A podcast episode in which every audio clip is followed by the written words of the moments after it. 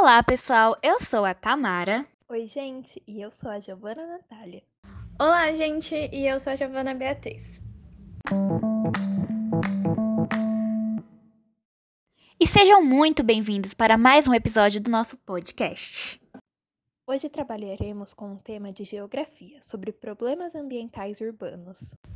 Que, como o próprio nome já diz, são aqueles problemas das cidades que são causados pela natureza, geralmente acompanhados de ações humanas. Por exemplo, as ilhas de calor, que são formadas nas cidades por falta de vegetação. Alagamentos, que são mais frequentes com bueiros entupidos por lixo jogado na rua. Deslizamentos de terra, que falaremos hoje, e muitos outros. Na cidade de Campinas, onde moramos, não há tantos deslizes em áreas como o centro ou próximo a ele sendo mais frequentes em lugares periféricos e próximos a rio ou córregos.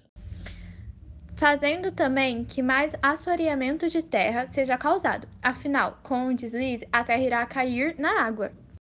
Mas estes problemas acontecem por quê? E por que apenas nessas áreas? O deslizamento de terra acontece em áreas íngremes e próximas a rios, porque ao chover a terra tem uma maior tendência a deslizar, caindo e levando muitas vezes construções, vegetações e o que estiver pela frente. Entretanto, não é algo que acontece do nada, sem nenhum sinal. Geralmente, as áreas que estão propensas a este ocorrido já são declaradas como áreas de risco, tendo os moradores solicitados para sair pela Defesa Civil, podendo ir para abrigos caso não tenham condições financeiras, já que acontece muito em periferias. Porém, infelizmente as pessoas acabam não levando a sério como deveriam e continuam nestas áreas de risco, ficando vulneráveis aos deslizes e assim a se ferirem ou até morrerem, dependendo da intensidade.